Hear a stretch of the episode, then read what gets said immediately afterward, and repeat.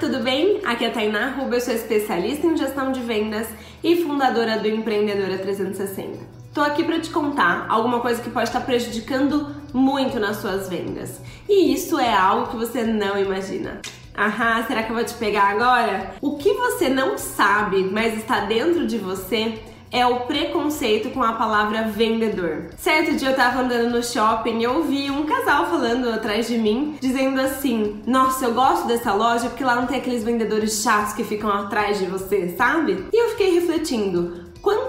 Pessoas não pensam isso de verdade e quantas pessoas não incutiram esse conhecimento, essa crença de que vendedor é chato e tem esse preconceito? E aí, no momento que a gente, como empreendedora, precisa vender o nosso serviço, a gente trava e não sabe por quê. Mas eu vou te contar. Porque dentro de você, você tá lá com aquela crença do vendedor chato da loja que você não gostou. E aí você não quer ser igual a ele. Então você bloqueia suas vendas, não vende, não tem fechamento de vendas, não pede um posicionamento e isso prejudica demais as suas vendas. Porque afinal de contas você não quer ser aquele vendedor chato. Então dentro de você, o seu inconsciente trabalha para estar alinhado com o que você pensa. Mas muito do que a gente pensa tá no nosso inconsciente. E aí vem aquele preconceito, as vendas viram aquele monstro e você diz: "Ai, ah, eu não consigo vender, eu não dou para isso. Então, primeira coisa é desmistificar esse conceito, né? Já falei outros vídeos aqui sobre o seu produto. Se você tem certeza que o seu produto é bom para o seu cliente, comece a trabalhar, a desmistificar e a pensar: eu sou chata?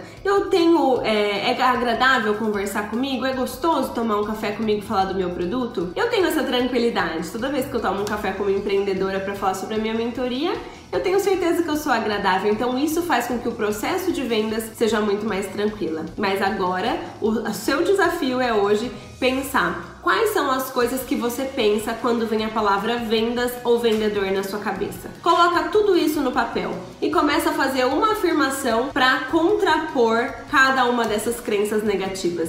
Eu tenho certeza que você vai conseguir ressignificar isso dentro de você. Combinado? Não esquece de deixar o seu joinha aqui, Faz a tarefa e depois me conta tudo que veio na sua cabeça sobre vendedor. Um super beijo, até amanhã!